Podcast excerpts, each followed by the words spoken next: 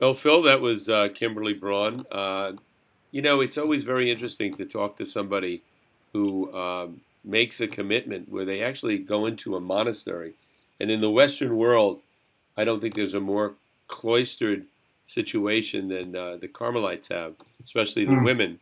And, uh, you know, to leave after ten and a half years uh, takes a lot of strength. But it sounds like her decision to go in and her decision to leave was very simple and didn't need a lot of reflection. There was no second uh, thoughts about it, which I think that's very unusual. Probably so. She she didn't give the impression that she agonized over the decision to leave. And it sounds like the decision to go in in the first place was quite natural for her. I suppose that's rare, but I don't I don't know enough. Right. It, it's interesting. A couple of things that that. Uh, came out was, uh, well, first of all, I thought she was uh, very sincere, uh, obviously somebody that has had significant internal experiences since they're young, uh, very strong in herself, you know, and, and I think that takes a lot of inner strength to, to go through what she went through. And you pointed out, she didn't go in at, at seventeen or eighteen, which is what I originally thought. She went in at twenty-four, when she's had life yeah. experiences, she did dating, she was looking, she said if she had met somebody spiritual, it would have been very different for her. So, uh, you know, yeah. she, she went in and, and, and came out. Uh, two things. You know, One, yeah, go ahead. Uh, well, yeah, I just want to reflect on that a moment. I, I don't know enough about uh, Catholic monastic orders, but um, the impression I have is um, they're very rigorous in who they accept and who they don't. Right. And I, I know that at least some of the Swami orders that uh, in the Hindu tradition that I'm familiar with, um, they're also very rigorous, and they don't want people coming in, you know, on a whim. They they put them through a lot, and and and in some cases they um, they won't take anybody uh, if they're too uh, at a very young age. They they want them to have some life experience and to to um, know what they're giving up.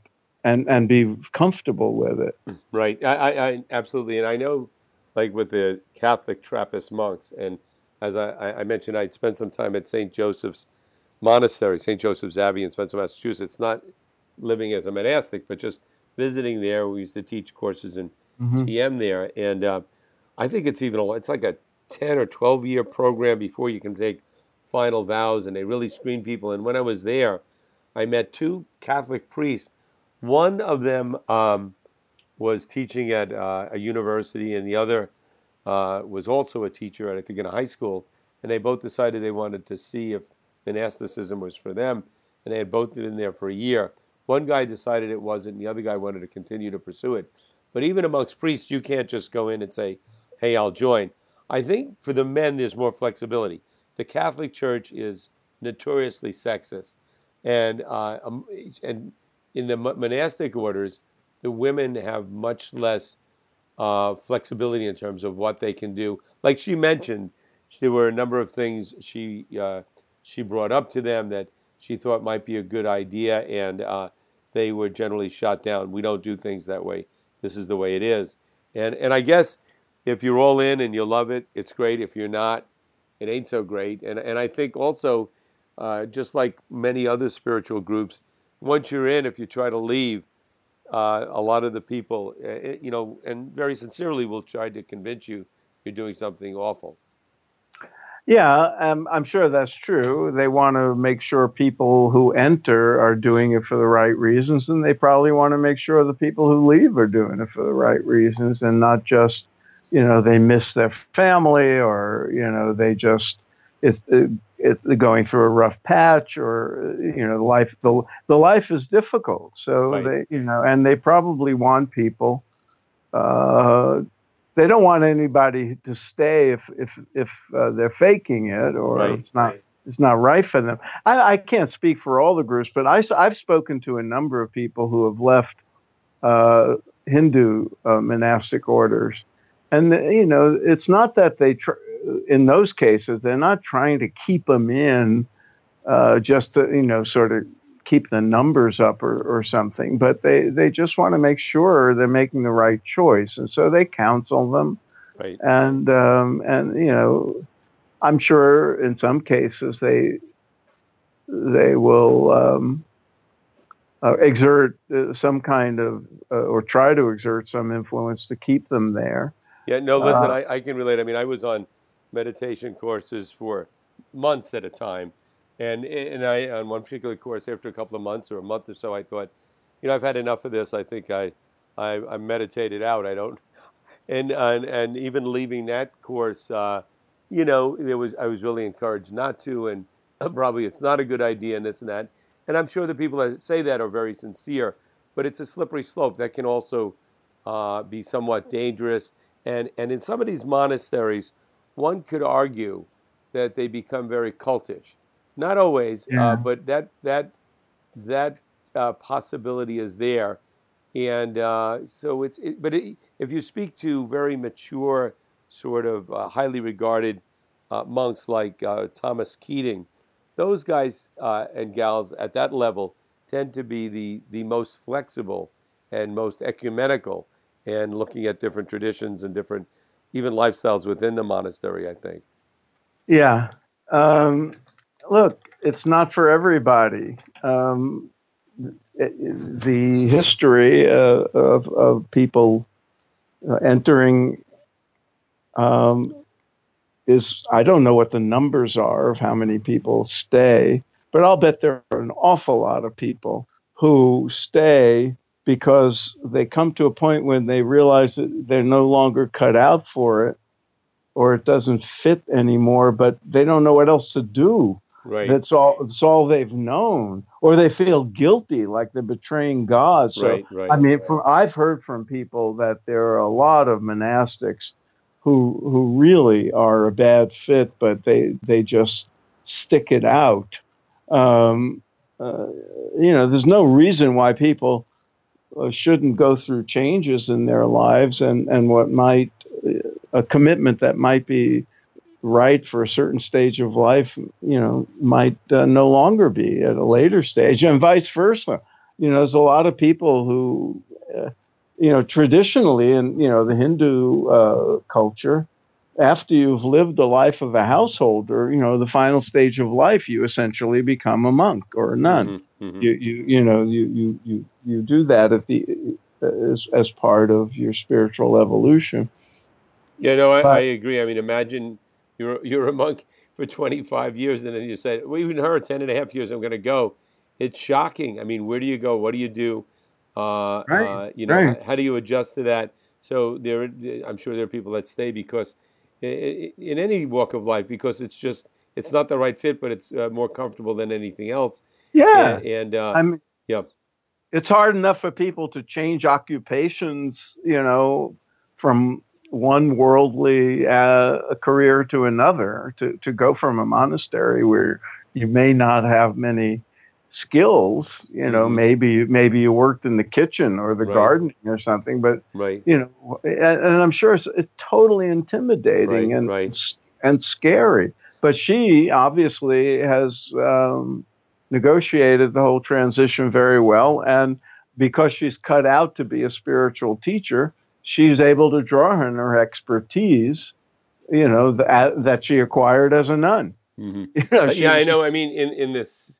seventies, eighties, nineties, to this day, there was a period of time when a lot of men, especially and nuns, men, priests and nuns left the Catholic Church for a variety of reasons. And uh, you hear many stories about uh, the difficulties in making adjustments uh, for them. Uh, uh, but but people do survive. They do get through it. They do make those transitions. Uh, I, I think it's also uh, what, what was fascinating to me was the lifestyle they lived in the monastery. And that rhythm, with the, she said they, I don't know when they went to bed, but they got up at midnight, did chanting yeah. prayers for an hour. Wow. Then they went to sleep till five thirty, then they got up again and prayed. And if you caught it, she said, if you're there a certain period of time and you're sort of, I guess, fully uh, vested, like, you know, you're, you're, you, you've done your four and a half years, you've taken final vows, then you get an hour of free time. Yes, a day I where heard. I think you can talk. Aye. And it's Aye. like, it's like, to us, this is like, God, how could anybody do that? It's like a punishment. But I guess, and you know, we've been on enough meditation courses ourselves. Once you get into a routine of being very inward, then I'm sure for a lot of those people, it's extremely comfortable And they love that. And it sounds like that was her experience for quite a while until yeah. she got that impulse to move on. And, and she didn't mention it so much in our interview, but I read about her a bit. And you see, she was asked to go to Texas to a smaller monastery from North Dakota. And uh, and I got to think it's a lot warmer in Texas. And so yeah. she was down there. And then uh, they had the thought, or she had the thought, to build a monastery. So for a few years, she was very involved in that project. And I, I'll bet that brought her more outward and more thinking about, you know, other other ways to live rather than uh, in the monastery. Yeah, and um, you know, a lot of it, it, a lot of monks and nuns are they may be living in a, a group, you know, sort of a disciplined communal setting, but they are very busy people. Mm-hmm. Some some of them are doing service work out in the world, alleviating poverty, or or running a school or whatever, uh, or they're just busy in the monastery, you know, uh, making making wine or growing uh, vegetables or washing dishes or whatever it is they do. Uh, so some of them are very work oriented. I know that in the Hindu monastic mm-hmm. tradition, a lot of them are very karm. There's a karma yoga component where they're, you know, they're working. Right, in all the Trappist monasteries, there's some product, whether it's jam or or, right. or coffins. Or, yeah, I, I mean, I, I know two that do that. And they're producing something that they sell that helps sustain the facility. Actually, I just heard uh, just yesterday on a uh-huh. on a radio show about a, a a monastic order in the U S that was making a printer ink. Oh, really? For, ink cartridge, yeah, it didn't work out, but they did it for a while. I, I don't know if they the high tech, you know. That's funny, uh, and and uh, I also want to mention that, you know, I think it's great what she's doing now. She's basically taking the tools that she got in a monastery and sharing them with people in the world, which is, you know, the trait that a lot of uh, uh, uh, gurus and teachers from the East brought to the West. They not only brought a philosophy, but they also brought tools for people to use in day-to-day living. And mm-hmm. certainly you get into this stuff in great detail in your book, American Veda.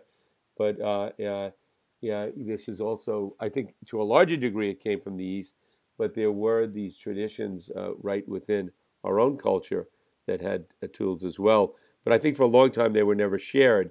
Uh, but now uh, there's a more openness to do that. And she's doing it Uh, as a secular person now, not as part of the church or whatever, but I think it, it's a great service she's providing.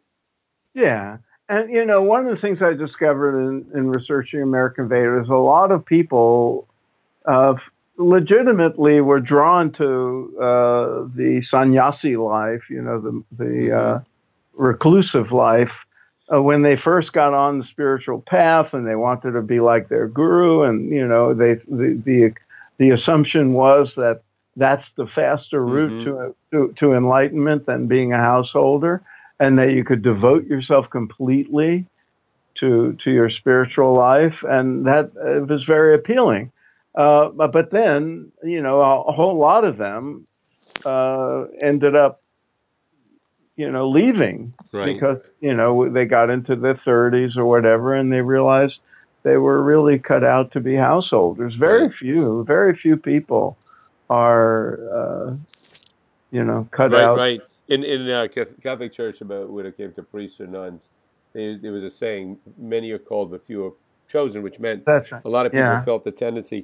Uh, a recent guest of ours, Paul Mueller Ortega, mm-hmm. gets uh, into from uh, you know Indian philosophy, uh, Hindu philosophy, that uh, the if you look at it closely, that there's just as much writing and legitimacy to people of the world, householders, oh yeah, higher states of consciousness, as there is to monastics, and uh, uh, that sometimes is both in the East and West has been a misunderstanding.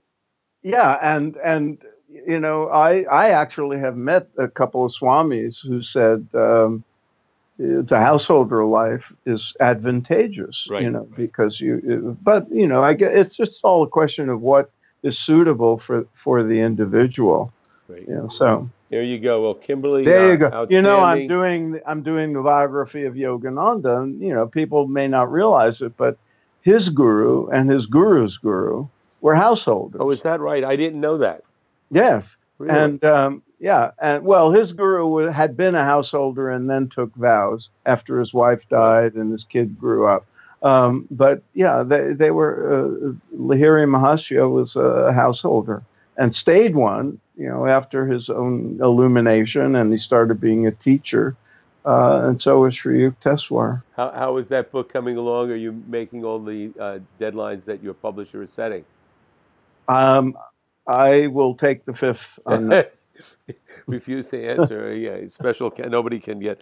Uh, but we wish you well in that book. And, and for those listeners that aren't familiar with what Phil's up to, in addition to this show, he's uh, uh, writing a biography of Paramahansa Yogananda that we're all looking forward to. And yeah, well, some people and soon. Some people may be listening to this after it's published in two thousand eighteen. There you go. Okay. Uh, great. Till next time. And please uh, email us. Go to our, our website, spirit matters talk dot com. Uh, get the latest information. Listen to past interviews.